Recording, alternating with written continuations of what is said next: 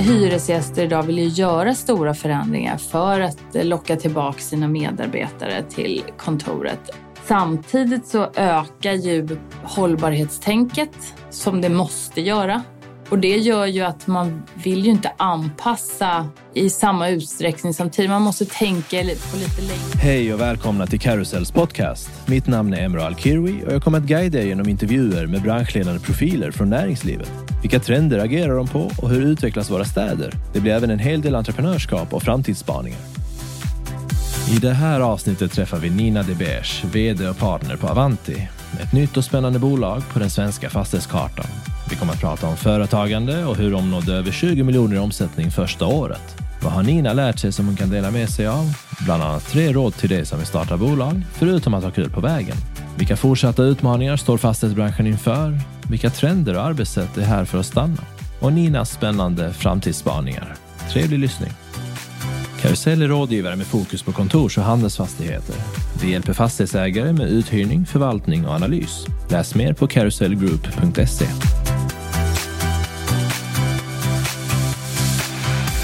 Hej Nina och välkommen! Hej, tack så mycket. Kul att vara här. Ja, jätteroligt att ha dig här. Det ska bli jätteintressant att höra lite mer om eh, företagande, entreprenörskap och såklart fastighetsmarknaden. Dels utmaningarna vi står inför, men eh, framförallt eh, möjligheterna. Ja. Men först vill du veta vem Nina är. Ja, ja var ska jag börja? om jag börjar rent privat då, så är jag gift och har två tonårsbarn, en hund, bor i Sollentuna i ett hus där. Och eh, fastighetsbanan, hur kom du in på den? Ja, men det var nog faktiskt mest en slump skulle jag säga. Jag läste teknisk eh, linje på gymnasiet med kemiinriktning så att jag eh, hade nog tänkt att jag skulle gå på KTH och läsa kemi. Och sökte dit och kom in och så kände jag att det var något där som jag inte riktigt ville. Så att jag eh, hoppade det och så hade jag tre års uppehåll faktiskt mellan gymnasiet och att jag började plugga. Gjorde allt möjligt och reste och läste lite på universitetet och sådär. Pluggade i Tyskland och lite sånt. Eh, men sen började jag, eh, hade jag nog ändå bestämt mig för att plugga på KTH. Så då satt jag mig och bläddrade i katalogen helt enkelt och eh, kom fram till att lantmäteri var ju en rolig... Den var bredast. Det var både juridik och ekonomi och teknik. Så då kände jag det tror jag kommer passa mig. Och här sitter vi ett antal år senare. Eh, ja. Du har haft både konsultbakgrund och eh, varit på fastighetsägarsidan. Yes. Vad fick dig att starta eget och eh, som konsult? Nej, men jag var ju på fastighetsägarsidan först i många år och sen så bytte jag till konsultbanan, vilket många nog tyckte var konstigt. De flesta gör tvärtom. Men jag trivdes så bra med att vara konsult och har väl alltid haft en dröm om att starta eget men inte riktigt kommit fram till hur det skulle gå till. Eh, men sen så kände jag ändå att det gick bra att vara konsult. Det var ro, mycket roliga människor, mycket roliga uppdrag och då kände jag att men det här skulle jag eventuellt kunna göra. Mm. Men inte ensam. Nej, och det är det vi, som, som är nästa fråga egentligen. Hur, hur kom man fram till att vara sex stycken partners när man startar? Det är inte så vanligt. Nej, men det var nog mer... Eh, vi började prata liksom sinsemellan sådär, som, som det ibland blir när man dricker lite vin och sådär. Det här vore kul att göra. Vore det inte kul att göra något ihop? Och sen så var vi ju ett gäng som kände varandra och jobbat ihop.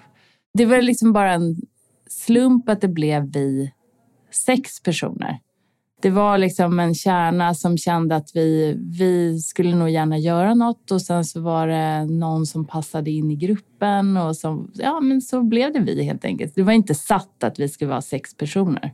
Och eh, tajmingen, eh, den kanske var lite märklig under pandemin. Eh, Visst, det fanns ju utmaningar på, på, som anställd också kan jag tänka mig. Men hur vågar man, varför vågar man starta bolag under en pandemi?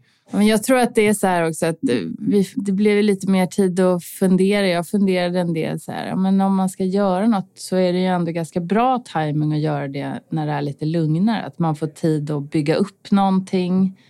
Och eh, det är också så här att vi jobbar med uthyrning och hyresgästrådgivning. Det är i förändring som vi behövs extra mycket. Och det var ju en tid där många undrade vad de skulle göra efteråt. Och då kände vi så här kommer det finnas ett behov av oss. Så då kände vi, vi var nog inte så osäkra. Det kändes nog mer som att det här är nog en riktigt bra timing snarare än något annat. Uppenbarligen fick ni rätt. Ni, ja. ni har en imponerande kickstart. Eh, över 20 miljoner i omsättning första ja. året. Vad gör ni egentligen?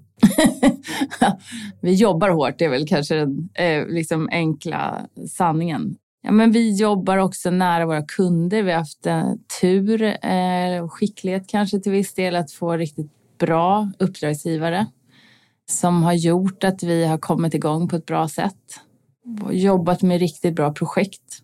Så det har ju hjälpt till såklart. Mm.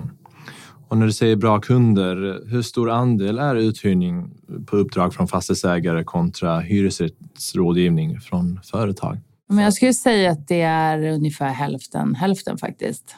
Mm. Beroende lite på hur man mäter. Vi har inte tittat på det exakt så, men jag, men jag bedömer att det är ungefär 50-50 faktiskt. Mm. Och eh, nu under det här året, vad, vad har ni mest eh, lagt fokus på? Men ja, vi har lagt fokus på mer av samma skulle jag säga. Att fortsätta jobba hårt, att visa på att det inte liksom bara var tur första året. Alla kan ha en bra liksom, start. Men vi har velat visa på att vi funkar i längden. Eh, och sen har vi också jobbat med att få in studenter under det här året. Att eh, få dem att växa in i, liksom, i hur vi jobbar och sådär tre fantastiska studenter. De ska ha stor eloge. Mm. Sjukt duktiga människor som kommer från KTH, mm. ska jag säga. Vi har också liksom velat växa i lagom takt och behålla de kunder vi, vi har. Mm. Och eh, de här närmsta åren, eh, du, du, säger att ni gör mer av, som, av det som har funkat. Vad, hur planerar ni här kommande? Ja, men nu står vi i den här brytpunkten att vi skulle vilja växa. Samtidigt som vi ju också har liksom 23 eh, framför oss som ju är befaras bli ett hårdare år, vilket gör att vi någonstans måste avvakta och se lite så här, hur blir nästa år egentligen? Och vill väl inte liksom ta på oss för stor kostym helt enkelt. Så att vi vill liksom växa organiskt, vi vill bygga underifrån. Eh, det vill säga de här studenterna som vi jobbar med, fortsätta med det. Eh, när de blir färdiga, liksom få in dem. Vi vet vad de går för. Eh, fundera över andra affärsområden. Mm. Vad finns det för andra vägar att ta där vi kan bredda oss? Mm. För att sen växa mer. Men liksom ändå någonstans se vad 2023 blir. Som ju befaras bli tufft. Mm. Och intressant att ni kör studentspåret. Det kan jag tänka mig har sina utmaningar också såklart. Men, men vad, eh, hur landar ni i det beslutet kontra att ta in folk som kanske redan jobbat med uthyrning exempelvis? Du har säkert också anställt någon. det är svårt. Mm. Det är väldigt svårt att träffa rätt. Alltså jag har både lyckats vansinnigt bra med rekryteringar men också gjort några riktiga felrekryteringar. Det är svårt. Eh, och studenter känns Dels har man chans att känna på varandra. Trivs de med oss? Trivs vi med dem? Eh, jobbar de så som vi skulle vilja? Sen är ju också studenterna jobbar på timme vilket gör att vi kan på ett liksom förståndigt sätt se när de behöver jobba mer och dra ner när de skulle behöva jobba mindre. Det har hittills inte hänt. Det har bara varit mer och mer att göra. Så att, eh, vi ser att det känns eh, som ett hållbart sätt att växa på. Mm.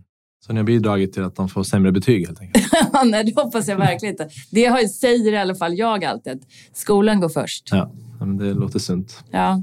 Vad har du lärt dig som du inte kände till innan du startade bolag? Alltså hur mycket som helst.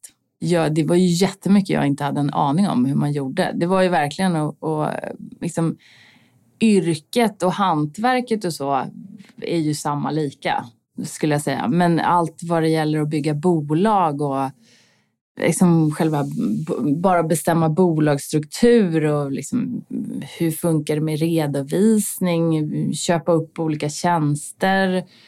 Ja, men allting som är att driva bolag som inte är att utföra själva liksom, yrket.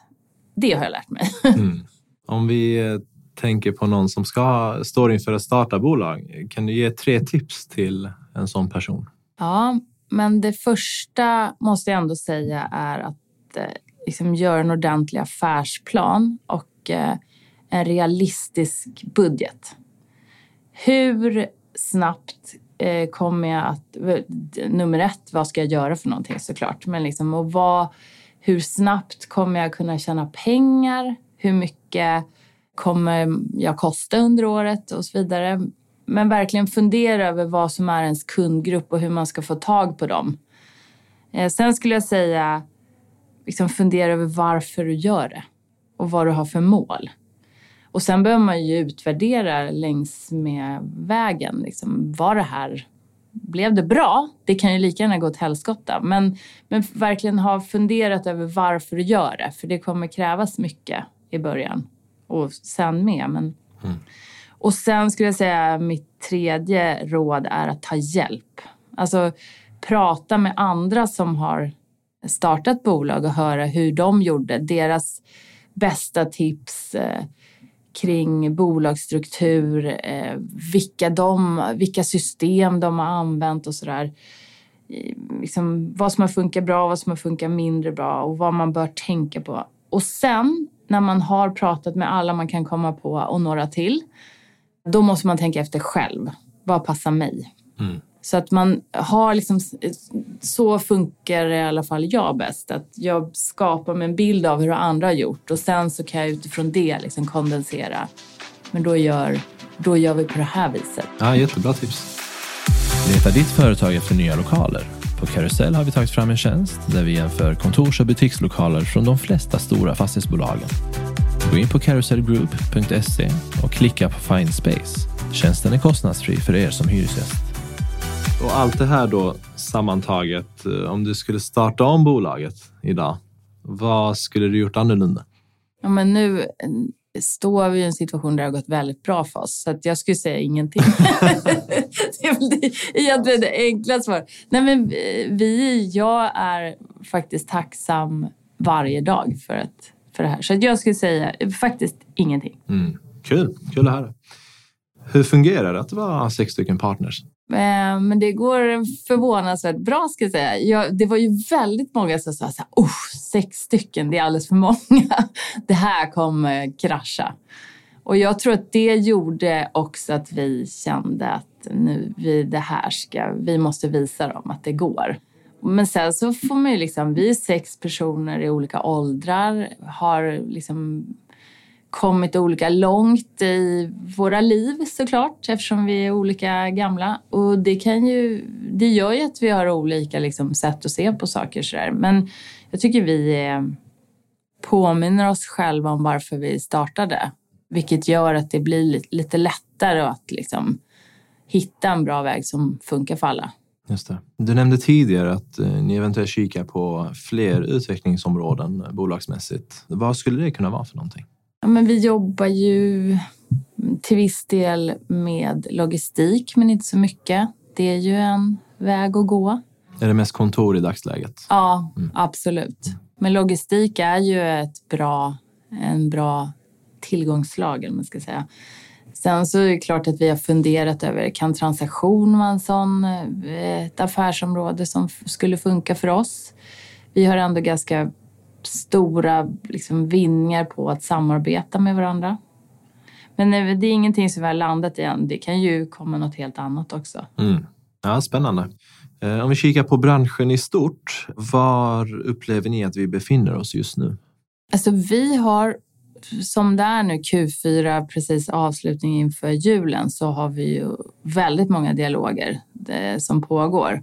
Men det tar tid att komma till avslut. Och det har vi uppfattat det har varit egentligen hela året. Eller det har varit egentligen sedan efter pandemin. Att man kommer väldigt långt, men den här sista, eh, liksom, det som krävs för att få det påskrivet, det tar extra lång tid. Eh, och det är många företag som är avvaktande. Man vet inte riktigt liksom, vad de ska göra, vad som är det rätta svaret kring hur deras lokaler ska se ut och hur de ska jobba eller hur stort de behöver och så vidare. Så det är som att det, man sitter och väntar lite på någonting. Mm. Och känner ni att den här utmaningen då ligger hos bolagen eller kan man själv som konsult hjälpa till eller se till att eh, man kommer till avslut eller affärer? Men jag tror att det är ju det som är vår roll. Att göra, dels som hyresgästrådgivare som hjälper företagen, att göra dem trygga i sitt beslut att liksom hjälpa dem att eh, dels att arbeta med sin egen process för att förstå så här, hur jobbar vi, hur kommer vi jobba långsiktigt? Men också vi som jobbar med uthyrning att vara behjälpliga och liksom bidra med att visa på hur andra företag gör till exempel.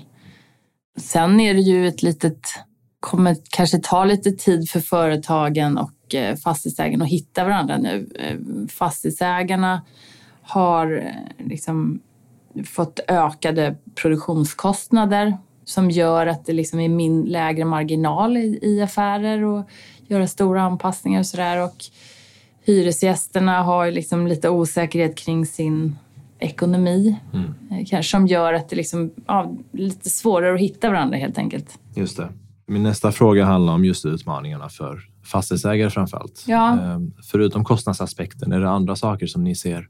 Ja, men jag tror att det är, alltså många hyresgäster idag vill ju göra stora förändringar för att locka tillbaka sina medarbetare till kontoret. Eh, samtidigt har ju, och det har ju varit så de senaste åren, fastighetsägarna har lagt väldigt mycket pengar i hyresgästanpassningar.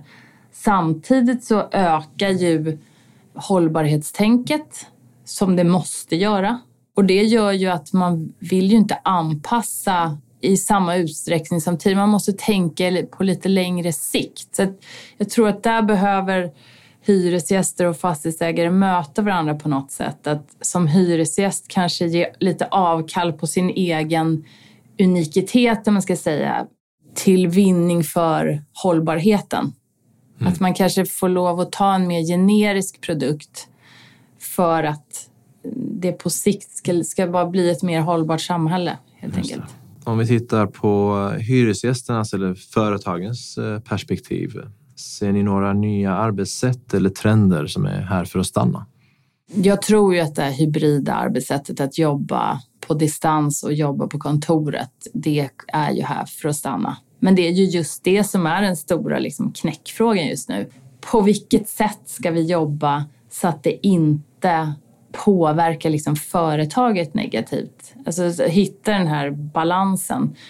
Och jag vet inte om du har läst de här DI-artiklarna som har varit nu de senaste dagarna där liksom BCG går ut och säger att det här hybrida arbetssättet, det distansarbetssättet eh, påverkar företagen negativt.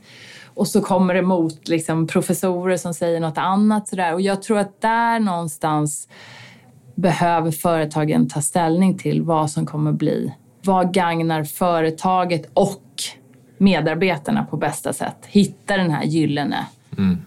medelvägen. Just det. Tror du den är kopplad till bolagets storlek eller är det en generisk, eller generell fråga? Men jag tror att som ett stort bolag behöver man ju ta ställning till saker i ett större perspektiv. Att eh, medan man på ett mindre bolag kan man vara lite mer individanpassat. Just det. Vad har du för framtidsspaningar? Men jag tänker så här att, att eh, företag idag jobbar ju för att liksom, hur kan vi locka tillbaka våra medarbetare? Hur kan vi göra medarbetarnas, eh, liksom koppla ihop den här livsstilen med arbetssättet på ett bra sätt? Om fastighetsägarna då kan skapa en produkt som inte bara är lokalen utan liksom kan underlätta för företagen att liksom bidra till det här. Det tror jag kommer... Liksom vi, vi jobbar med en del sådana projekt där, det, eh, där, man liksom, där jag upplever att fastighetsägarna bygger ett sådant projekt som gör att hyresgästerna liksom kan profilera på det som byggs i huset. Som till exempel om det finns bra konferensmöjligheter eller att det finns en operatör som driver gymmet, som håller klasser och som... Det kan liksom profilera även företag som sitter i huset och bidra till att det blir liksom kul att vara där. Ser du en skiktning mellan olika typer av fastighetsägare eller hur de jobbar? Vad som prioriteras? Ja, men, ja, det skulle jag säga. Det beror nog på lite hur stora de fastighetsbolagen är. En del jobbar ju väldigt aktivt med det här och skapar mer som en community i huset. Andra hyr ut lokaler mm. helt enkelt. Mm. Så det är nog ganska stor skillnad. Mm. Ja, men jätteintressant. Finns det något du vill att vi rundar av med eller som vi kanske har missat att gå in på? Nej, jag kan inte komma ja. på något. det här var kul. Ja. Nej, men då får vi tacka så mycket Nina. Ja, tack själv. Tack.